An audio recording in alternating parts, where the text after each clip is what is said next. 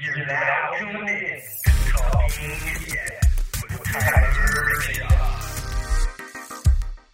Okay. Here's a question I want to know: Why you chose that user? Captain Dadpool. Um, obviously, obviously, I'm a huge fan of uh, you know Deadpool, and uh, in in the movie, he was like he suggested using Captain Dadpool or Captain Deadpool. And I just came up like the pun. I was like Dadpool, and I was like, and I, I, I tried to use Dadpool at first, but of course that was taken. So I was like Captain Dadpool. Uh, and even that was taken on TikTok, so I put an 86 on there, but it was not taken on Twitter, which surprised me. So I'm, I'm just Captain Dadpool on Twitter. Oh, I think a couple of videos back on um, TikTok, you was talking about the Princess Diaries. Yeah. I watched it for the first time last night. Really? What were your thoughts? At first, at first, at first, I was like, I don't see why everybody's saying this is so funny until that big old rat thing. They started fighting Yeah. right there, and then from that moment on, I was like, I could, I, was, I could not stop laughing at that scene because it Yeah. was just so funny. For me, that's that was that was one that was a movie I grew up with. Like I, I've been watching that since I was really young, so it has a lot of no- nostalgia attached to it uh, for me. So like if you're watching it for the first time when you're older, it might not it may not have the same effect as it does for me now. Um, yeah, that was my earlier favorites. Yeah, yeah. I, I missed a- I missed a lot of um movies growing Oh, up.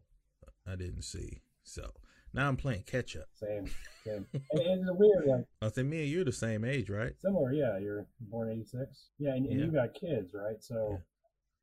You're, you're dealing with the same struggle that I am. Is like, okay, I got all these kids, and I need to like culture them. I, I, I need to introduce them to, like, how do I do that? They need to watch all the Indiana Joneses. They need to watch all the Star Wars. They need to watch like all the shit that we grew up with, and and I'm not sure how to go about doing that. I, um, cause I have uh, how old are your kids? Um, what five, eight, five, four, or four, five, eight, and no, three, four, five, and eight. Sorry. Final answer: three, four, five, and eight. Man, um, that that's that's a that's a lot. Mine is just um three and five, and that's it, and it's done. I don't see how you Yeah, have four. I had I applaud you. I I, had two applaud you. on purpose. The third one was an accident, Okay. And then I got divorced and inherited a fourth in the form of a stepson. So now it's like, oh wow, I only wanted two kids, but my my my girlfriend, soon to be wife, she didn't want any kids at all, and now she has four. And so Yeah, you're stay at home. You're stay at home dad. I'm I'm like a, I'm a stay at home dad. Yeah, pretty much. Me and my wife are stay at home parents is what we call it. Cause cause we both here, you know. Cause we uh we you know that's how I end up here, going to church every Sunday. because right when I was planning to make a move from Texas to California, COVID hit. no, So I said, ugh. And then I just got, didn't want to move around during the height of it. So I just been kind of just sitting in one spot, like, ugh, can't take this family around like this. Oh, but you know, church is great. You know, just having a blessed day. yeah, the, uh, the the Pandora or the panoramic is, is how I became a stay at home dad. We were both working originally and had the kids in daycare, uh, and then when when the Pandora hit, uh, daycare shut down. We were like, one of us needs to stay home, um, and and she has a lot of anxiety issues, and I, I'm I'm much more equipped to handle that. So I was like, I will I will quit my job, even though I really enjoy the job and I really miss it.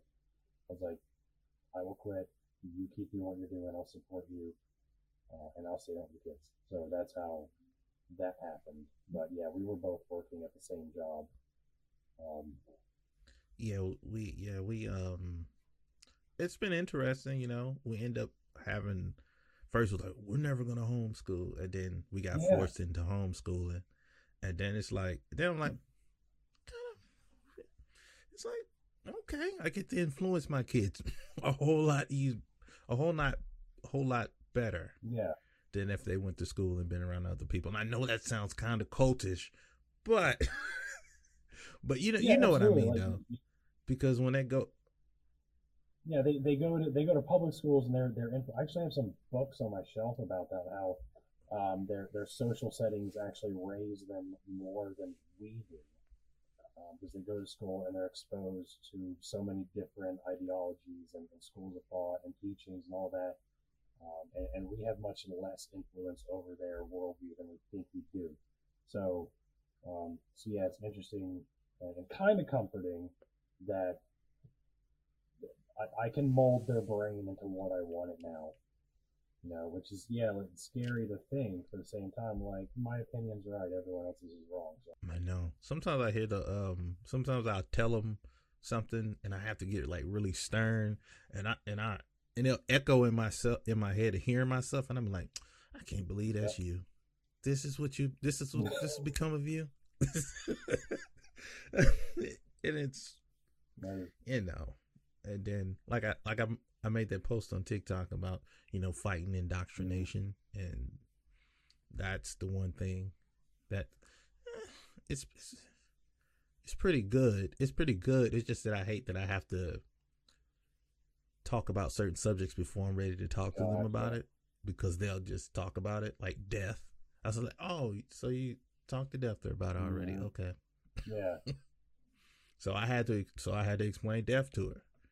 And she knows she's she's okay with death death now. you Yeah. know. I appreciate you talking about those things too. Like not a, not a lot of people do talk about that. Um, I, my kids have not really asked me about God or hell or anything yet. Um, even though my oldest one is eight years old or just turned eight today, it's his birthday. Happy birthday, William. Um, but he has asked me questions in relation to like uh, my divorce and custody because um, me and my ex-wife have only been separated for two years. So he was six or five ish, six, when since last he saw her. So he asked me like, "Why, Daddy? Why can't I see mommy anymore?" And I'm like, "Oh God! Like I, I can't tell him the truth because I don't want to talk bad about her." And I'm like, okay. "So those are the questions, and those things Yeah. come up every now and then."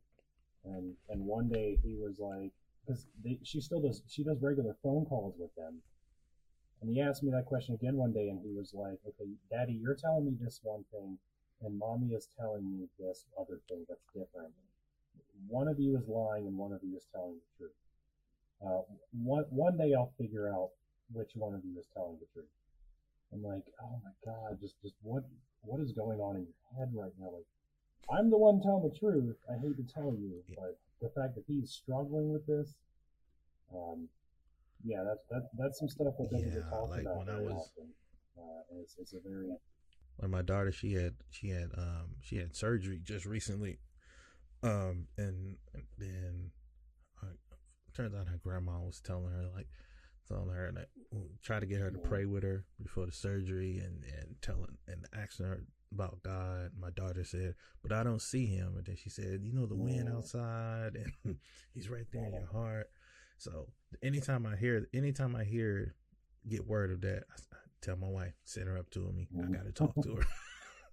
Because I and then she always feels like she's done something wrong, and that's not. She hasn't done anything wrong, but she feels like she done done something wrong because I'll try to explain to her. I said like I know that's your, I know that's your grandmother. She has these things she believes, but uh, don't talk to. Her. So she gets all frustrated and and nervous, and I was like, ah, if they could just not, if they could just avoid that, if you could just just just just worry about um just worry about enjoying her instead of indoctrinating her into whatever it is to believe because i think like i said like you're not giving her the option to figure out what she Yeah. want to be in terms of life. And because I, know a lot of people do this thing they do it a lot it's, i call it i don't know if you come anywhere um the illusion of choice. Like I have because I have I have two girls, and my whole thing about when we went to shop for toys is I take them through every aisle, even the designated boy aisles. Even if they don't get anything from there, I take them through all the aisles so they have a choice to decide. But like grandparents, when they their idea of choice is, oh, I'm only going to take you through the girl aisles, and you think you have choice, but you only limit it to those girl things to choose from without the option of the other things. Yeah. So it's interesting. thing. It's interesting you say that. Like literally just today, and then I, I battle with this too. Like I, I made a TikTok today where I took my kid, my oldest, to Target, um, and he and he was going through the aisles looking. He was like, "You can pick a small toy." Like we had a bunch of presents for him already. And I was like, "You can pick. There's one you can pick."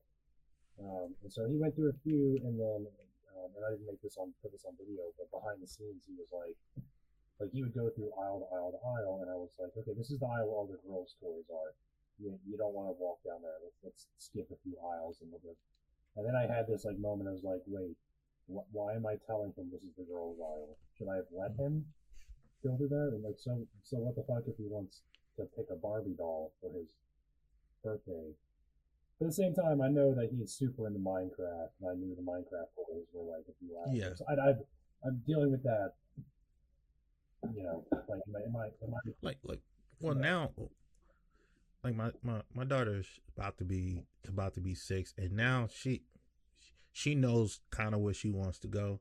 So I, it's no she goes directly to the yeah, des- what they designate the girl out but that's just what she likes. And i don't i don't want to say no no you need i need you to be in everything. I'm saying no you can go you can go and um just um but I'm wondering Enjoy if I should, I shouldn't have been like, oh, you don't want to go down this aisle. I should have been like, no, go down that aisle. Sure, go for it. See, see if there's anything you like.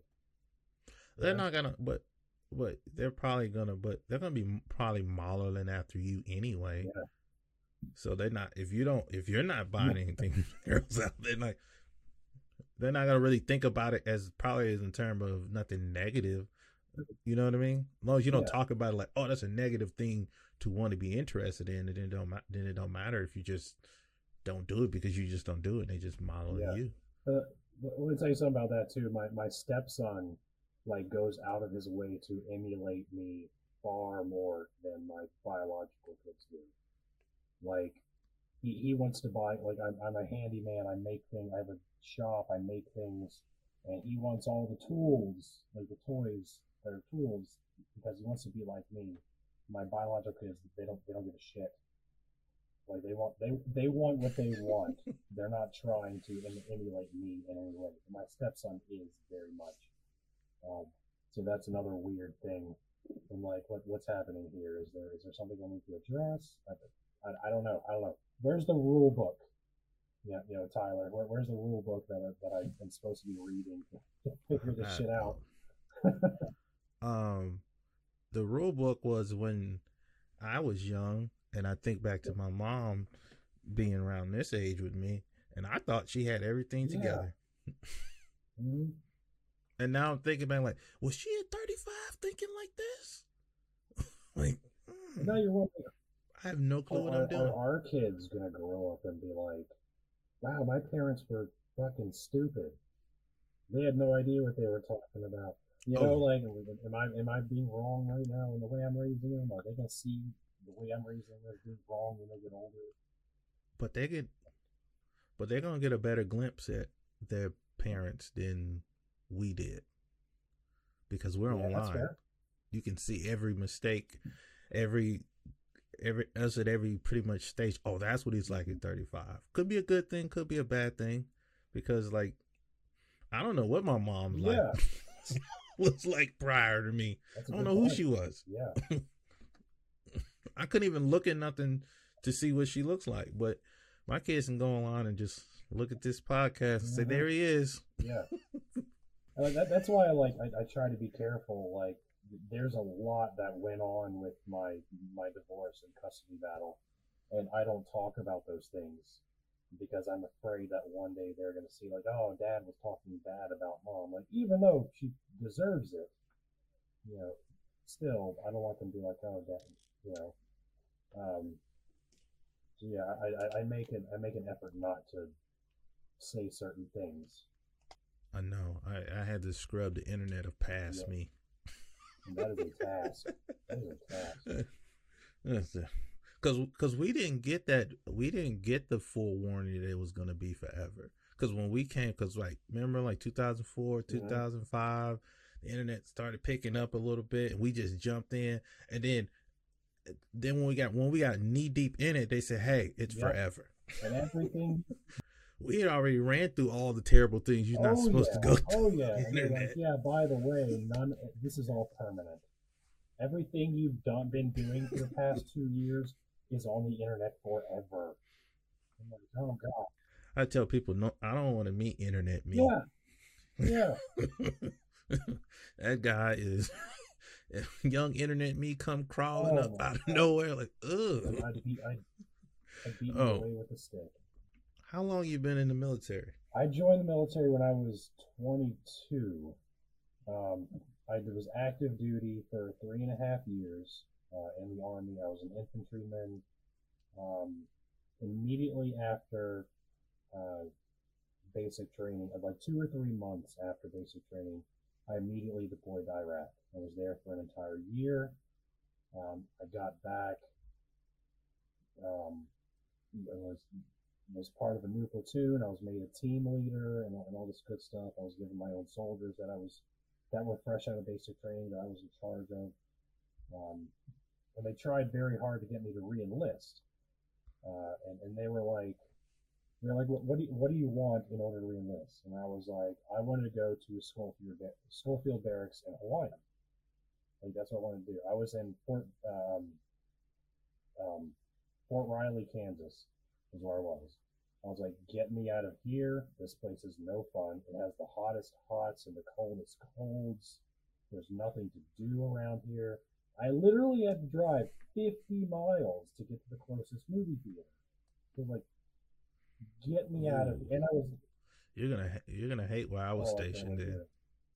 Um, were you oh, you're gonna hate it. Or No, you're gonna be so jealous. were you in Schofield Barracks? I was stationed in Rota, Spain. What? Uh, well, you're Navy, yeah. Like that's that's fairly typical in Navy. I went from I went from Spain, then I went to North Carolina, and I got stationed with the Marines. Now, why why did you join though? I joined because I um at the time I was homeless. I had already done two years Oh, at Bible college. Um, at, at two separate Bible colleges. I did a year at one, and they wouldn't let me come back because they said I had skipped chapel too many times. The thing is, I didn't. I didn't skip a single chapel. But like when you walked in, you, you were supposed to scan in with a key fob. Like you walk in, and you're supposed to turn around 180 degrees and, and scan your key fob on this, the thing on the wall. The thing is, I just forgot to do that so many times. And they were like, you skipped chapel a bunch of times. I was like, no, I didn't. I just forgot to. Because, like, you'd walk in with a group of friends or whatever.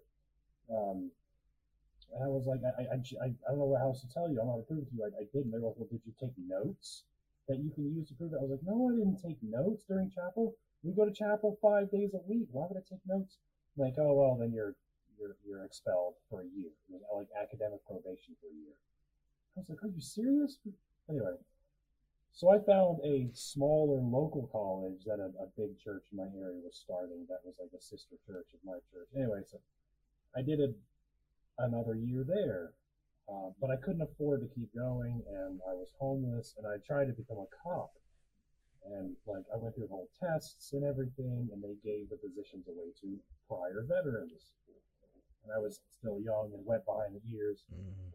And my dad was a tanker for 20 years in the army, and he had been pushing me to join the army this whole time. And I was like, all right, all right, I don't, I don't see any other path.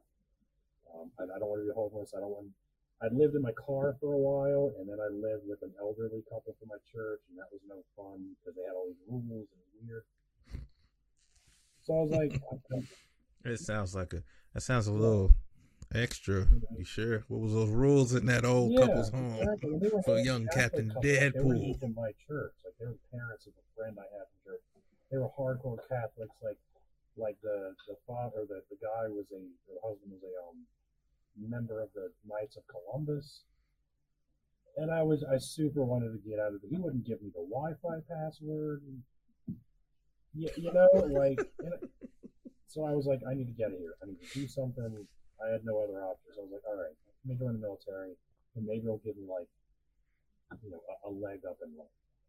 everything everything in my life has not been as epic like how I became an atheist as it wasn't it just kind of just flowed like how I joined the military was like literally out of nowhere Yeah. I just was randomly sitting in high school because I joined right out of high mm-hmm. school and I was just randomly sitting there in the library and somebody else was joining and it was MEPS and they were trying to get their rank before they got in and they was talking to me about it and I was like, oh, yeah, yeah, yeah, I'll sign my name Yep. on that card.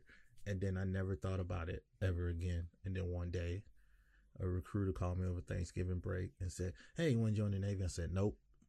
He said, let me come talk to you. I said, I, I don't want to join. And then he was on his way over. And I was telling my grandma, I was like, I don't know why he's coming over. I'm just, I'm not going to join. And then he came over. We talked about 45 minutes. And then we was headed down to the MEP station. Yeah, that, that easy sometimes. Well, I, I think a lot of uh, at the time now that I think about it, I did it because of my anxiety of saying no to people. You have you have anxiety of saying no to people. I, I have no idea who you're talking Yeah, about. so- no idea. so I said, so I think I only say it because like, uh, yeah. And I went down there and I was thinking like, man. And next thing I know, I was going from there to um, Chicago, then from Chicago to Texas. I was a dental tech, and then from there to Spain, and then I went from Spain to to with the Marines, and I remember. Well, I remember I was in. I, how did they get me in the Navy? They, I remember saying, "Oh, you're not," because this is around right after nine. This is like what two, three years after 9-11. so everything's really, really hot Yeah. at that time. And I was like, I don't, I, you know, you. I like, I don't, I don't want to do it. I don't. I was no, you gonna be on the boat. Don't worry about it. You, don't worry about it. You don't have to worry about anything. And I get, I get halfway through boot camp and say, yeah, you, you, you dental tech. You go with the Marines too. I said, what? Nobody said that at the beginning. I thought I was gonna be on the boat the whole time, and then then I end up then I end up like getting rid of our rate and merging it with the corpsman. So it was no more dental tech. You just became a corpsman. So I ended up becoming a corpsman, and then I that's how I ended up being stationed on the on the with the Marines. As soon as I got there, I got selected for deployment. I was extra in case somebody needed. So I spent like the, the last two years just like training to go. And I was supposed to go the next time, but then I didn't go the next time. I was extra again. And by again, it was close to me getting out. And they said, hey, you know, you can just re-enlist. And then that's when the time they had that new 9 11 bill that was paying people to go to college. When they first started, I said, mm, I'm out. and I got and I took it and ran with it and ran with it. And I wasn't like the I wasn't like the most uber military person ever. I, I looked at so regular. Like people didn't even know I was in when I was in. Like they were like my um some of my like um E six is like, man, you're really good at this, but you're just not a sailor. I said, I know. Cause I was I would because I worked in dental and I just walked I, I didn't do anything. I just one day I just I, I just walked into like the dental prosthetic labs where they make like the dentures Yeah. and stuff like that, and I just was hanging out in there because I knew people, and then I just started doing stuff in there. And next thing you know, I was making stuff, and they said you should go to um, dental tech school. I said no, I'm gonna get out. they said, but you're really you're really good at this. I said no, I'm I'm good at this, but the other part I'm not that good at. It's like if I stay any longer, I'm just That, that's kind of my story too. Like trouble. when it came to my at the end of my contract, you, you meet with the recruiter, and they're like, "What do you want? How can we get you to stay?" And I was like, "I want to go to Schofield Barracks in Hawaii. I hate Kansas." And and they're like, "Well, everything's needs of the army right now. Um, you can only stay here. Staying here is your only option." And they were about to go to Afghanistan. Uh, and like, but we will send you to sniper school, and we'll promote you to E5. And I was like, yeah, that's not good enough. I don't want to go to Afghanistan. I'm done. Bye. So I got out. Um, and I was uh, inactive reserve for four years all through college. which is like I, I don't have any obligations at one weekend a month or anything like reserve. It was just like a hey, if World War Three breaks out, you're gonna get called up. Um, so I, I didn't have to do anything for four years, and then I decided to go um, into the National Guard um, for a few reasons. Like I, I want, I had kids at the time. I wanted them to be able to like see me in my uniform. I had kind of missed that like lifestyle for like a little bit. Um, so, so like I, I did that like one weekend month, no problem. And then being prior service, prior uh, Iraq veteran, I was already head and shoulders above most everyone else in the National Guard. Um, so I did that, and I've been in that for five years. Uh, in that time, I've gone to Macedonia. I was there for a month as part of a, uh, a mission to help them join NATO, um, and that was super fun. Uh, it's fun. It wasn't fun. It was really hot, but I met some really cool people. Um, and I got I had to go to um, Philadelphia because of the riots, because of the George Floyd shooting. Um, and then, almost a year later, I had to go to D.C. Yeah, not even Yeah. a year later. Like, yeah, like not even a year later. I had to go to D.C. because of the fucking Capitol insurrection, because of right wing extremists. Oh yeah, So I'm that- like, what is? I, I thought I would Oh, be yeah. like cleaning up after hurricanes and shit. Like that's what. But here I am dealing with riots and like attempts to overthrow the government. oh, it was very, very shasty, shank, Oh. um, what's the proper word for that? Um, janky attempt. Oh, okay. a jank, a very janky attempt. I was like, oh, because I didn't know. I remember, I, I, I'm pretty big. I'm pretty much a, a. I've been. I'm a neutral ground Yeah. person. I don't have any allegiance to anybody, and eh, I I live my the neighborhood I live in right now is was well this this town is Trump town Oh, yeah. Trump town. Mm-hmm. Like, and the neighbors across the street, the neighbors in the cul-de-sac, and like I, it, it don't bother. It never bothered me, but now when I drive through the neighborhood, I just kind of look at them like, "Come on, man, he's lo- it's over." like, Yeah. like take the flags down. I still have people like- One guy had with those flags. up. one guy had like six flags up, six. I said that's Yeah. a. I said that's a lot. Calm down. Yeah. like, like, like, but back to the military Yeah. thing. Where you like the one thing that's always for me is always because I when I got selected for deployment, I never deployed. We don't have to go into the details of what you did out there because I hate when people come on your videos and try to Oh, accuse you of something when they don't nuts. understand. Oh. Yeah. No They don't- they don't- they don't- they don't by the way, understand. if yeah, so, yeah. No Oh, okay. Cause, cause I remember when, cause I remember when I, I remember when I first, cause I came from party, party central Spain. I mean, like we were just, I've heard stories. it was like basically not being in the military. Like I, I wore my uniform maybe twice a month. Mm. Rest of the time, regular clothes. The Navy barracks in Spain were nice. It was like little. It was like a little, like it was only you and another person in what was like a mini apartment. Like you each had your own room, and in the middle was a kitchen and a bathroom, and it was just beautiful. You know, I don't. I'm not bragging or anything. I'm just. That- just- that's cool. That sounds like it's fun. That sounds like it was super fun, Tyler. Yeah, glad you had that experience. and then I went, and then I went to uh, North Carolina, and I had stuck in a little three man room, Marine barracks, and it was just,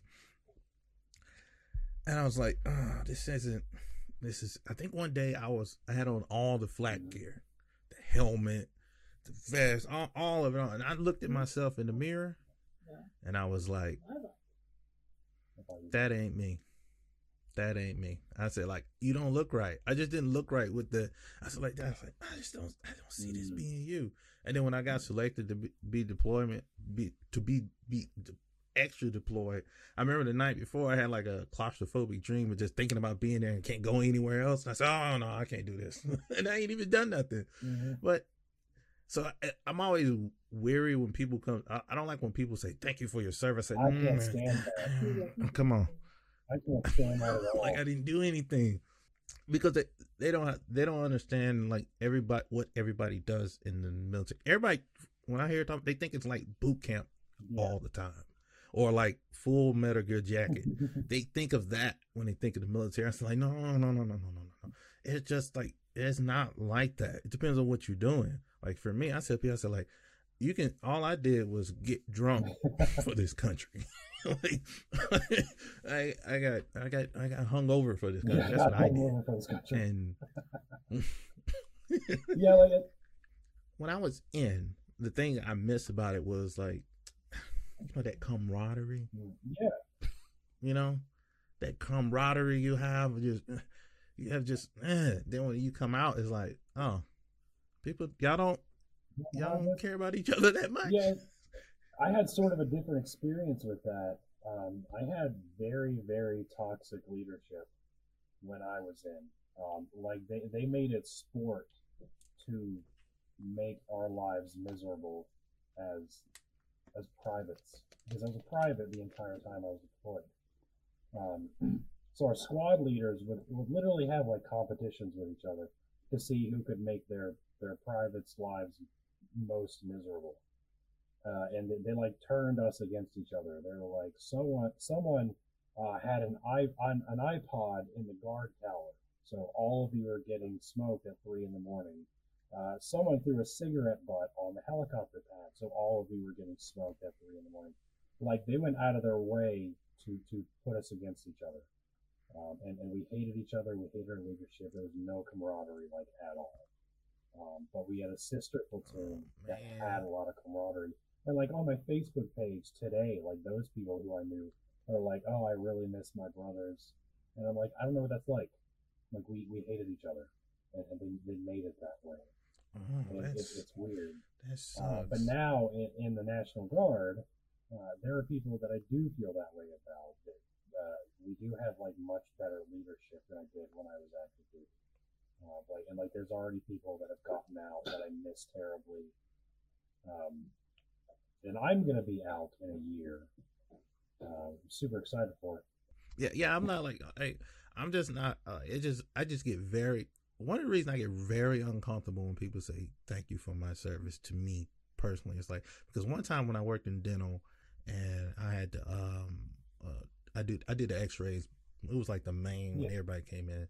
So this, this one Marine came in and like I think I forgot what he said. Uh, uh, something went through it. I forgot what it went through his Humvee and like just kind of just and like his face was like kind of uh burnt from Oh, here on down and like that. I was like, man, I was like, it is, it was serious, and that's when it was like, that's when it like hit like real for me. Like, man, because that's around the time I found out I was gonna go, and I was like, oh man, this is real, real, for real, for real. And then now since I haven't, well, I, I don't, because I wasn't like, I didn't, I was my last two years like I want out because this is not what I want to do. So when people say thank I said like I didn't do anything for anybody. There are people in I know who who are in it for what they're in it for. And I said like don't thank me. It makes me uncomfortable. Mm, Because I said like, mm, yeah. Like, mm-mm, I, I mm-mm. hate it when people There's say some thank you for your service because it, it's more for them than it is for me. You know, it's like, oh, I just thank the veteran for their service. I'm a patriot. And I'm like, no, but there's some people that have been like, that will like have a conversation with me uh, about my service. And I'm like, okay, that's cool. Like, you actually like care about like what I did, what I went through, what we do, and all of that. Like, cool, that's fine. And when people are just like, thank you for your service, like, oh, I'm such a good person because I thank the veteran for their service. I'm such a patriot. I'm like, get out of here. I know. I I found myself like a lot of my friends are are, are Yeah. ex-military. Like we just kind of found each other. Like I got one guy, he's in the reserves in the army as well, and uh, and it's like it's the same thing. Like y'all army people kind of the same. That's why when I when I saw, it, I was like, he smells like army. I can, I can, I can, we can, we can, we can smell y'all Oh, out. Like you know, like the Air Force. Yeah, like, those two. yeah, we was I like I was on the Air Force base for a little bit. Like, man, best food ever. Oh yeah, I have some stories Oh, about yeah. Air Force.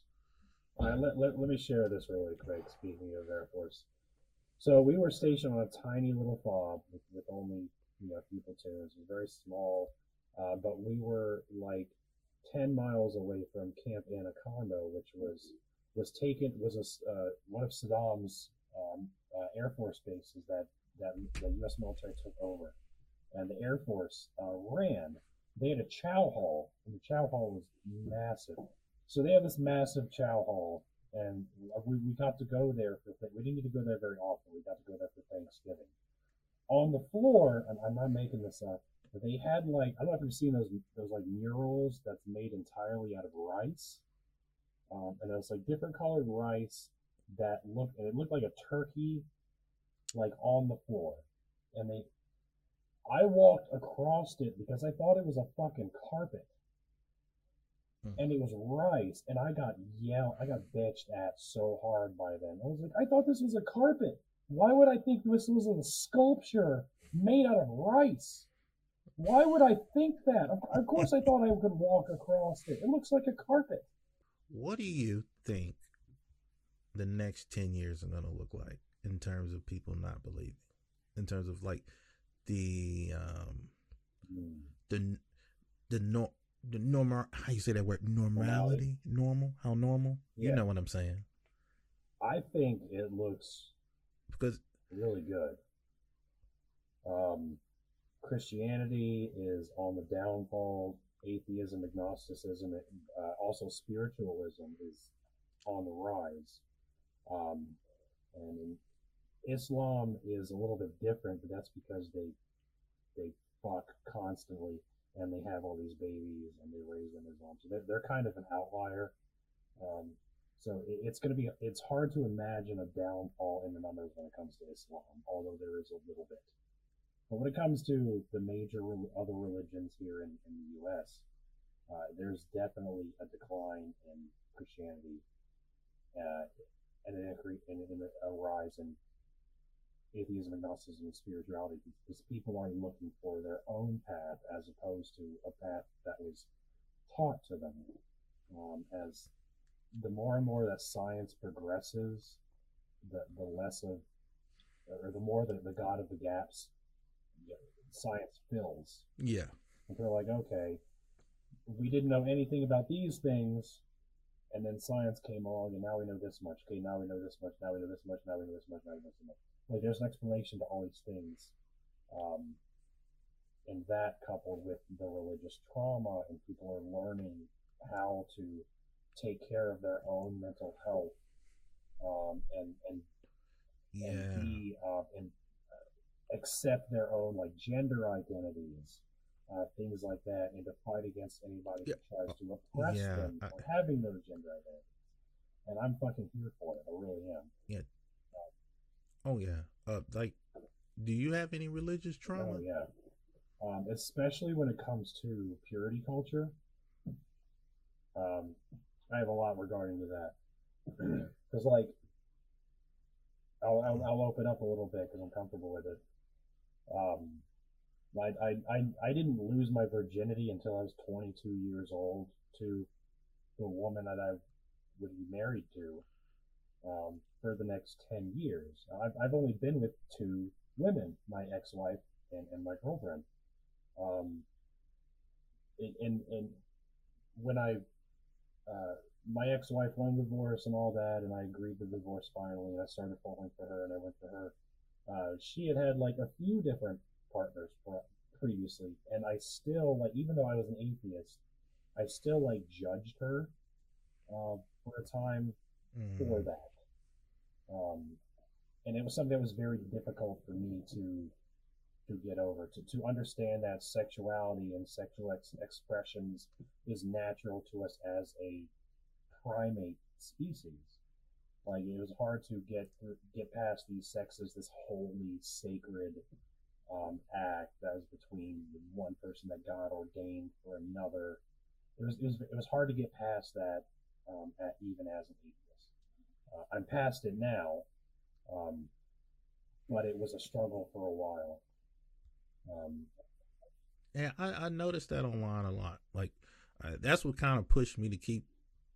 I said, you know what? You don't really. I said, like, if you don't like, because I said, man, a lot of these, because a lot of the combat that like Christians always they, one of their things they always combat it with like oh they just mad at God or because some trauma like that and they kind of use that as as ammunition and also aids them in keeping people in when they have a reason to say why a person is is an atheist. But when it comes to like me it's nothing.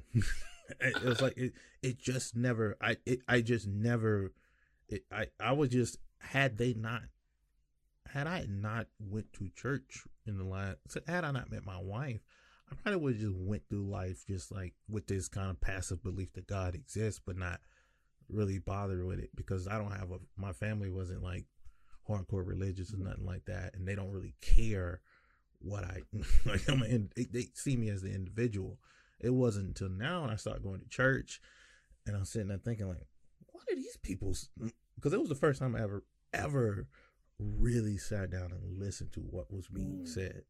And then when I sat down and I started going every Sunday and I started hearing, I was like, this stuff just sounds weird. And then I would just look around and I'll just see everybody in there. And I was like, man, it's like mighty culty up in here. like you just, it just never, I was like, it's like, just, it's just, and then that's what sent me on a spiral of just, uh, fell into atheist YouTube and start do do do. The next thing I know, I was like, oh man, you don't believe any of this. And I don't think you really ever did. You just didn't pay attention to it. And then once I start paying attention to it, I realized, oh, I don't. Mm-hmm. This is and and and for me, it, it just it's a hard. It's hard for me to grasp. Like like I, I sometimes I think like I don't. I was like, I was like I just don't see how people can't not like hear it and just like Yeah. Like this i mean like it sounds so human. Like everything about it sounds like the whole the, the little bit i've dabbled into the bible when i when i read it it just sounds like a book about humans. It seems like it has nothing to do nothing to do with a god everything to do with just the humans. And i'm like why is he so obsessed with these weak little things? And it's just so weird.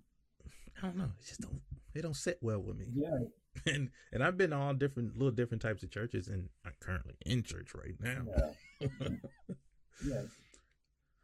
But it doesn't. But it doesn't bother me. But people ask. People always ask me, "How do you do it?" I said, "Because I don't have any emotional connection to it. So it's more of like, uh, get this over with again for the week. Mm. like in that moment, like, and I could just and I can just and it, and sometimes I like going because it's I like watching the people because it's very No, I get interesting. And because man, look at these, and I was just like, look at these people. They're just, and then I'll hear the things that, and I'll be like, and I'll hear the pastor, and I'll be like, those people didn't hear nothing he just said. Mhm. Like, did they hear what he just said? What he said doesn't make no sense. And then I noticed one thing about the sermons. All of them in the all of them the same thing. Every every one, every ver, every ver, it all the same sermon, just remixed a different way. And I'm like, how come? How come y'all y'all realize y'all don't get it? Because my thing is like this: is like I, I understand if I wanted to be a Christian, I already know what to do. It's easy, simple, just do it. But they don't want to do it because it don't make sense. But you have to make. They're trying to make it make sense. If you get what I'm saying. Yeah. It's one thing that's taught in, in Bible college and um the class was it um homiletics, which is preaching. Um, the class specifically to teach that uh, that you can create like three years worth of sermons. Like that's all you need to do, and after that, you can you can just repeat that same thing forever, like three years, and by then everyone else will have forgotten what you said, and you can just say the, say the exact same message, and it's as if they've never heard it before. Um, Uh, well, you know that is. Well, I see it every Sunday. I know yeah, exactly. it, you it mean. makes sense. yeah, doesn't it is the Like, same. Like, yeah, it's like, but I, I realize it's the whole. I used to tell my wife, I said, like, I, I don't like the ritual part, like the the set, the setup they do, the, especially it's because this is a Baptist church in the South. oh, Southern here. Baptist. Not as it's not it's not that it's not that jumping because it's an old Yeah. congregation, and so it's kind of dying off in COVID, so it's not really that. But it, they still follow the same traditional things. It's the same. I'd be looking at this like, can we just not do this ritual part? Just go straight to the sermon. But I realized you have to do the ritual part because you have to play the music to get everybody out of the really thinking part of their brain and just get all emotional about yeah. it. And And, then and for, then they just, then you could just say whatever up yeah, there. for, and for that denomination, that's true. But can I tell you that I've mentioned before that I was on a drama team or, or a human video team, as it was called, or we would go and we would perform like dramas or whatever to different churches. Whenever we got divided, or whenever we got invited to like a black um, Methodist or Baptist church, we got really excited because the energy in those churches was really high. Like it was, it was like a party. It, it was, it was so much more Oh. exciting, and we got so excited whenever we got invited to perform in, in that sort of setting because it was a lot of fun. Um, so yeah, it is weird to think about that now. I'm like, y'all people are in because he'll say something, and I'm like, it's, I'm like, it's no way you process what he just said. There's no way because when I because I, I, sit there like this is me, this is my face the whole time when I'm sitting out there. I'm just like this, and I'm actually listening to Yeah. what's being said and just saying, hmm, how would that make sense? And then like Jonah and the Well was one of the big ones for me. It was just like I just couldn't. I like I'm still hung up Which on one? that part today. I was just telling her, uh, Jonah and the Jonah Well, yeah, and I'm like, so he just just in his stomach with no oxygen and stomach acid. So yeah. I, I was taught underwater, like the pressure yeah, of the sea. I, was taught that that one uh, was allegorical. It was never meant to be literal, which has its own flaws. Like, why is it included in the text if it was meant to be allegorical or narrative? But we, we derive theology because even in theological circles, it is often debated whether you can draw theology from narrative. Because oftentimes one thing will, or something will happen from one event that will never happen again. Like Ananias and sorry if I'm going off on a tangent, but um, like Ananias and Sapphira, they, they were uh, entrusted with a certain amount of like like tithe, and they like they hid it, uh, and then they died because of that. Well, that's never happened since then because it was a narrative. So they're like, how can we draw allegory from this? People aren't dying for not withholding the amount of money that they keep from the offering. So, have, so yeah, all that to say, a lot of the narrative or the allegorical accounts in the Old Testament, there's a lot of debate in the theological and historical community as to how much theology you can you can derive from that. Um, after I graduated, I, I like to say I, be, I became an atheist intellectually before I became an atheist emotionally. Like after I graduated, I, I was still a member of a church. I was still in the worship band. I played bass guitar uh, for a couple of years, and I was I was even in a leadership position. But I didn't believe anything really, and I was struggling with all of that. Um, so like, I would sit in, in church services, and I would hear like the head pastor, who makes a hundred plus thousand dollars a year, preach it, and I would just eviscerate his God his, his sermons.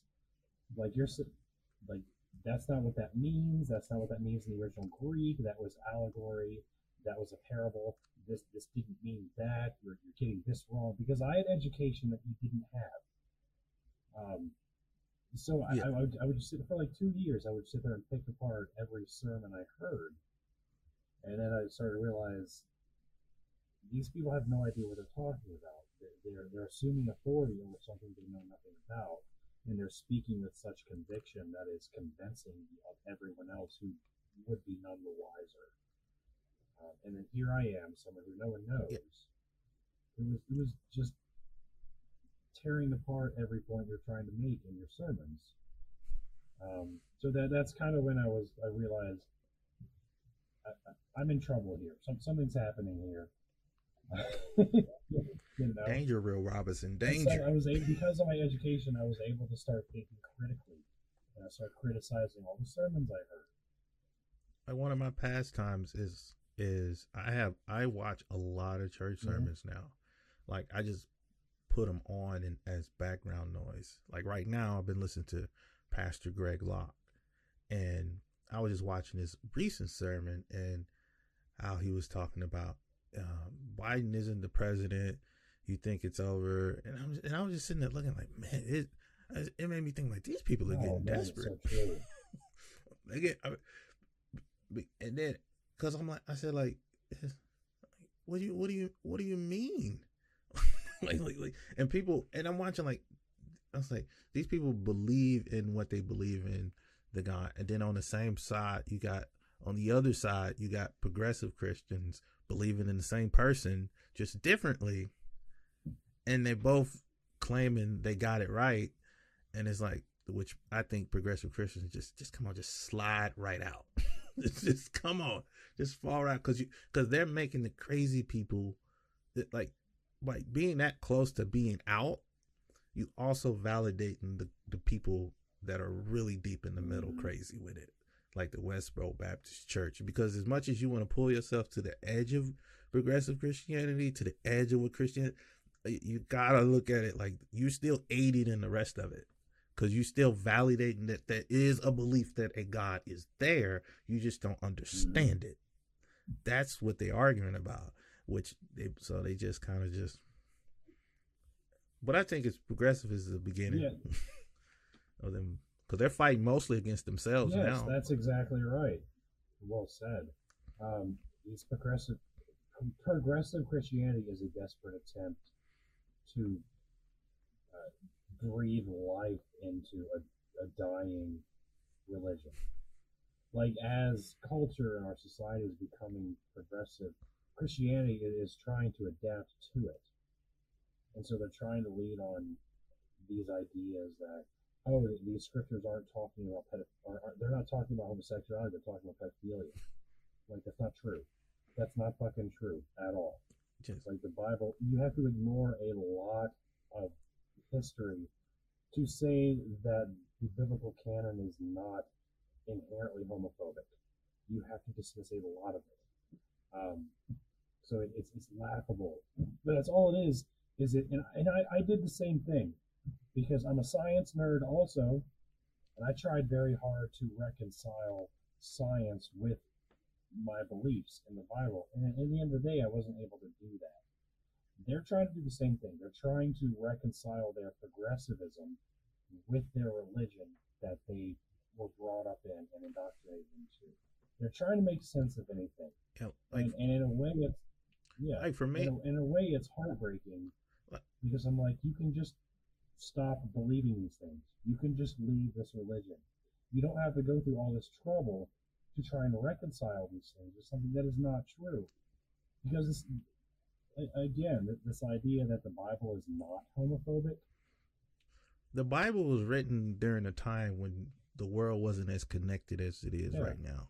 We're all, I, I tell people all the time, this is probably, I'm not a history buff. I'm making a, a while, but this seems like this is the one time in history that where the entire world, for the most part, except for North Korea, is all on one kind of accord in terms of, uh, in terms of the culture, in terms of, you get on TikTok, you can just see it everybody's listening to the same music, kind of watching the same um movies because everybody's just on everybody everywhere. Every time I what I get on when I see like a like uh let's say like a Middle Eastern person kind of doing what was stereotypically something that black people would do in terms of dancing and the way they move. I'm like, man, we're really like it's really like it's really everybody's just melding into one thing. Now, other people don't see it as melding. They they call it cultural appropriation. I called it meld. I I see it as melding.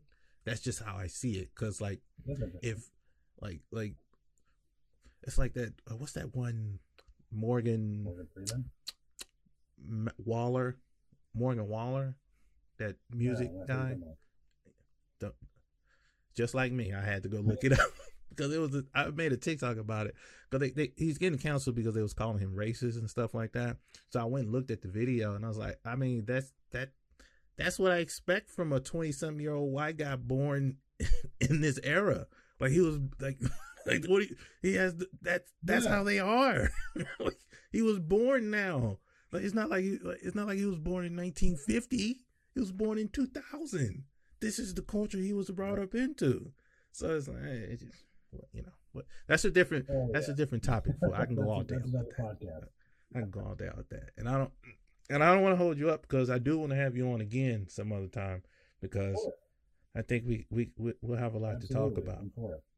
I'm for it. You know, No, I'm good. If No? you have any other questions or things you, you'd like to get my opinion or input on, okay. Here's here's one. What's the what's the cringiest thing you remember doing as a believer? Oh, that's a good one. Um, oh, actually, actually, there's a few. One is speaking in tongues. That's a good one. Um, but I would focus more on the, the street evangelism because they did the whole uh, Ray Comfort, Kirk Cameron, Way of the Master um, like thing. I, I went to a seminar with them. I got their autograph in the back of a Bible that I no longer have because away. But I literally, I, I was a part of an evangelism team, and then I became a leader or the leader of that evangelism team because the prior leader like dropped out, and they wanted me to become the leader, and I did that. So I led a team of like a dozen plus people every single Saturday. Like we spent our Saturdays. We'd go to church. We would spend time in worship and prayer for an hour, and then we'd go somewhere like we'd go to a strip mall, or we'd go to a mall, or we'd go to a shopping center, or we'd go to the beach, uh, or, or wherever that we felt like the Holy Spirit was leading us. Um, and then we would spend like a few hours, like walking up to total strangers and be like, "Hey, have you heard about our Lord and Savior?" Like, it was like that is to this day. I wish I could go back and find all those people that I talked to. and Like, I am so sorry. I'm so because I would have but they but they probably but how many people you think you have converted who are like probably you couldn't get them back out Really? if you tried. there was probably like a dozen that I like converted um on the streets. But for every dozen I had like two or three dozen um that that either like rejected me entirely or were kind of standoffish towards the message. Like I had one person who was just like, Hey, let me let me this is true story. They were like, Hey, let me they were having a conversation with somebody else over like breakfast and they were like, "Hey, can, can I stop you? You're you're genuinely just interrupting something. We're having a discussion. You're bothering me. You're interrupting me. Can you please stop? Can you please go away?" And I was like, "Okay, yeah, I can do that. Sorry for bothering." you." And I walked away. Oh, I Oh was like, man. That I'm having secondhand embarrassment you? for that. Let's hear it. that's yeah. No, no, Oh, I am second- secondhand okay. embarrassment from you I doing that. you said. I you you You, you, you doing that. I've, yeah, like I was I, so. I, like, never walk up to and, and now I'm like, anytime I have any memory of that, I'm like, oh. Which is why I'm so happy that like mm. Living Waters, which is the Ring of the Comfort Ministry, is on TikTok now because I'm gonna fucking get my revenge on that motherfucker. I feel like those people are fake. Oh, so many of them. Ray Comfort is fake as shit. Like he knows. He he is he is purposefully saying and I made a TikTok about this recently where he goes up to these random people and streets like, So you believe that everything came from nothing? And he's had debates with people that have explained these things to him. That science doesn't teach nothing came or, or everything came from nothing. He doesn't care, but he still pushes that rhetoric because it matches his narrative. I'm like, and he's Yeah, disingenuous. they can't. He's disingenuous. They can't fathom. They can't Yeah. fathom somebody saying, "I don't know," and I'm okay with that. Yeah. Like they don't. Like you said, like what happened after you die? I'm like, I don't know. yeah. I have no clue. Maybe we just. I I am. I imagine like it- like the thing. I imagine exactly what was before life. Mm. I don't. Yeah. I don't really think I didn't. I don't think I had like a. Uh, I went through a stage of discomfort with not knowing. It was just my like, okay, Hmm. all right. I mean, I mean, like it's over. Because here's a here's a little tidbit. I'm a very good sleeper. Like that's one of the best things I do in this Oh, world is sleep. My wife is jealous because I can go to sleep and like like like we can't watch movies with me in the bed because if I get horizontal, five minutes I'm out because my body says, "Oh, you're laying down. It's time to go to sleep."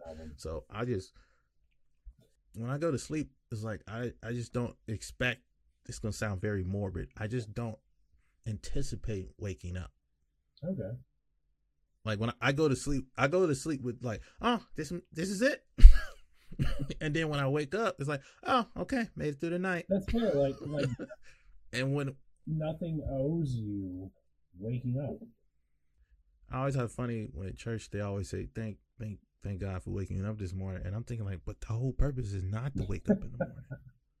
That's what that's what you don't want to do. So why are you thanking him for the thing that you come to church to worship so you can die and then go be with him? And Yeah. you know, but but yeah, but yeah, that's all I got, man. I, we gotta we gotta talk again because I like I like talking, and I can tell you I, like I, I like conversing. I, I enjoy conversing, yeah, especially Yeah. with older adults. Or Yeah, that's older, why- older adults, because I only ever get adult children uh, all day, every day. So